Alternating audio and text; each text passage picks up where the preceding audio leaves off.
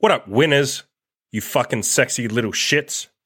Wait, that's not my normal intro, is it? No. Um, ladies and cohabitors, Andy here, day 155 of the Inner Winner Show. That's much more professional. So, we're going to talk about living with a woman, but still being hella productive. But first, let me ask you a question. A couple of questions. Is your dick too small?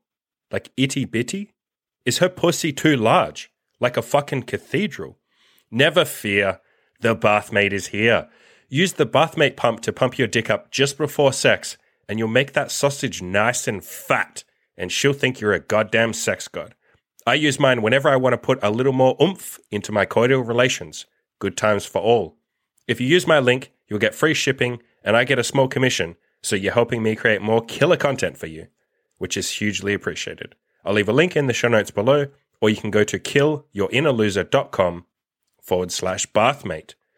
So I normally live on my own. I've always been a guy who needs his own space. I really just can't function well with somebody else in my space, in my apartment.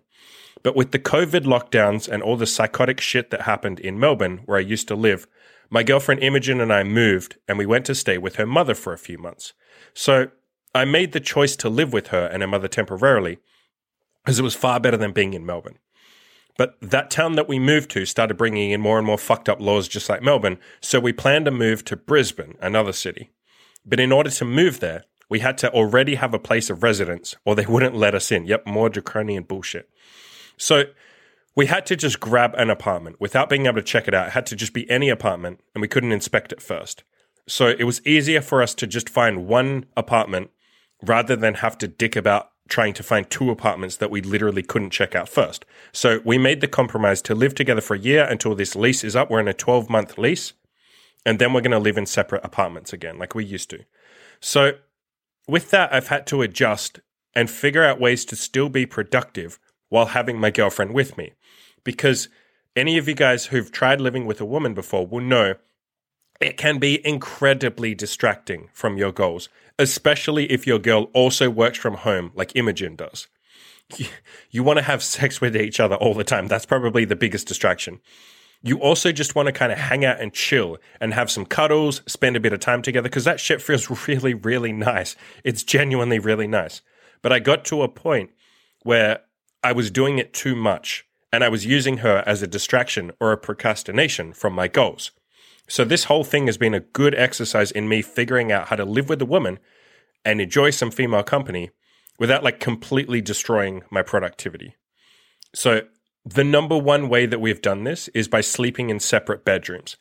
I think this is absolutely mandatory for any couple that both have missions they're working on and they both want to be productive. A friend of mine, a guy who goes by the name Gravy Train on the forums, he hit me up and he said, "Hey, I'm I'm sleeping or I'm living with a woman I feel like it's killing my productivity. And the first thing I said was, Do you sleep in separate bedrooms? And he goes, No, should we? And I was like, Yes, no, absolutely. This is the mandatory first step. Sleep is super freaking paramount. I've written an article on that, which I'll leave in the show notes below, called Sleep is Paramount. You cannot be productive if your sleep is dog shit. And it's bloody hard to get good sleep if you're sharing a bedroom with someone. If you fuck your sleep up, it is damn near impossible to get as much done. No matter how hard you try, you just won't be as productive. You won't be as creative, as motivated, as energetic as you can be if you don't have eight hours of roughly eight hours of undisturbed sleep. So fix your sleep above all else. Good sleep, sleep in bedrooms, separate to bedrooms, in a cool or cold room, as black as possible, on a comfortable bed with comfortable pillows. Use earplugs, use a face mask. That shit is game changing for productivity.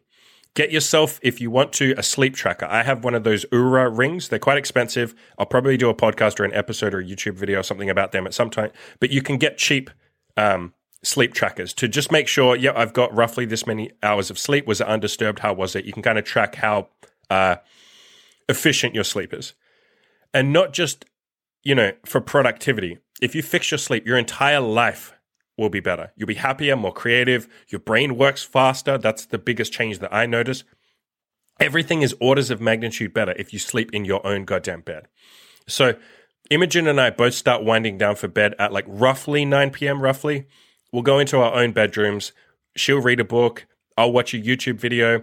We always use those light, those blue light blocking glasses that I talk about so the screen time doesn't keep us awake. I'll leave a link in the show notes below to those glasses so you can see which ones I'm talking about, but they're absolutely game changing as well. The second thing that's worked for us, apart from having our own separate bedrooms, is having our own daily to do lists of all the tasks that we both want to accomplish. And no matter what, that list must be done by the end of the day. So, in order to get that list done, I set aside a time where I'm not allowed to be distracted by Imogen. I've drilled it into her and I've said, I literally want you to ignore me until this time is up. Most days that time is until 3 p.m. so that I'm not to be disturbed before then. I've literally said to her, I don't want you to talk to me or say anything to me or ask me if I want something to eat or ask me if I want a glass of water. You have to literally ignore me. And I have to do the same with you. I have to ignore you.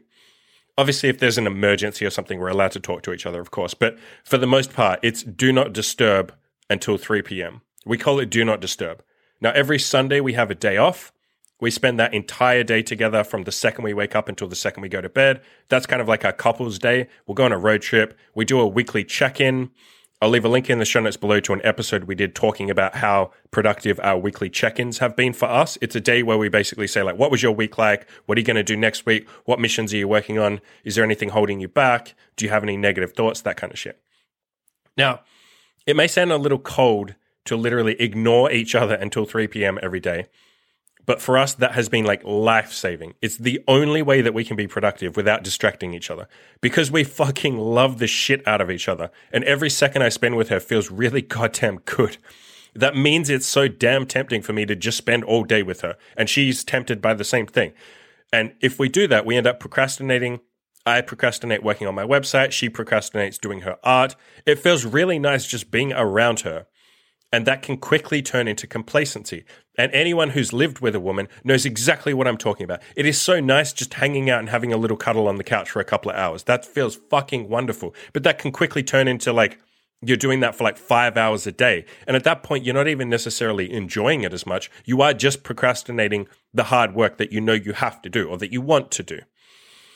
And that's not what either of us want. We both have missions we're working on. We both have really lofty goals that we want to hit and we can't afford to use each other as a procrastination for that. I'm also at the stage right now where I'm hustling, and so is she. We both have financial goals that we want to hit. Now really isn't the time for us to spend all day cuddling and procrastinating. We can do that shit once we've hit our financial goals. And again, if you're in the same position, maybe it's worth you temporarily saying, okay, I need to hustle for the next year or two until I hit this goal. And, you know, once I've hit that goal, we can relax a little bit and we can spend more time cuddling. So if you're in that same position where you're currently working on these big goals, but you live with a woman, I would suggest sit her down, talk to her, get her to listen to this podcast. That's probably the best way to do it. Listen to this podcast together. Talk about setting a certain block of time aside each day that's your do not disturb time and use that time for both of you to absolutely smash your goals. Once that time is up, you can spend all the time you like together for the rest of the evening. The benefit of this is you'll find that as soon as your do not disturb time is over, you'll feel like you've accomplished some really huge things that day because you were fucking focused on them, laser focused, no distractions, no procrastination. You just got it done. And then you'll be able to relax and actually enjoy your time with your girl in the afternoon or the evenings, fully focusing on each other without any distractions from work. So I got this idea from a guy called Alex Becker, who gives business and life advice and he mentors guys. That's where this whole concept of like setting aside a block of time that's your do not disturb um, time comes from. Comes from him. This is exactly what he does with his woman. I think he might actually be married. Um, they don't disturb each other until the afternoon, and then he can absolutely give her his wholehearted attention without even thinking about work. He even turns his phone off so he literally can't be distracted, and he just gives her the entire rest of his day. She said she actually likes this better because then he's completely with her and he's in the moment with her without thinking about work because he's already handled his work shit for the day, right? He can put it aside. He can say, no, this is time with my woman or this is family time. This is us time. Fuck work. I already did that today. So give this shit a try if you're living with a woman. Sleep in separate bedrooms so your sleep is absolutely perfect. Do all the things I said in that sleep is paramount article. Again, link in the show notes below. You have to do all that shit. Like dark room, really cold room, comfortable bedding, use those orange glasses, stuff like that. Earplugs if you live in a noisy environment. And then set aside a block of time each day as your do not disturb time. And it has to be her do not disturb time as well. You can't go annoying her. You both don't annoy each other.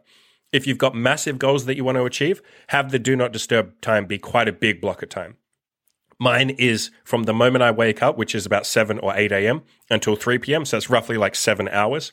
If you've already handled your biggest goals, and let's say your income is pretty passive and you don't have to hustle as much, sure, you can set aside a smaller block of time. And maybe you only have, you know, if you're a family man listening to this, if you already have a family, you already have wife and kids, and you already have handled your financial goals, maybe, you know, you've got plenty of money saved up.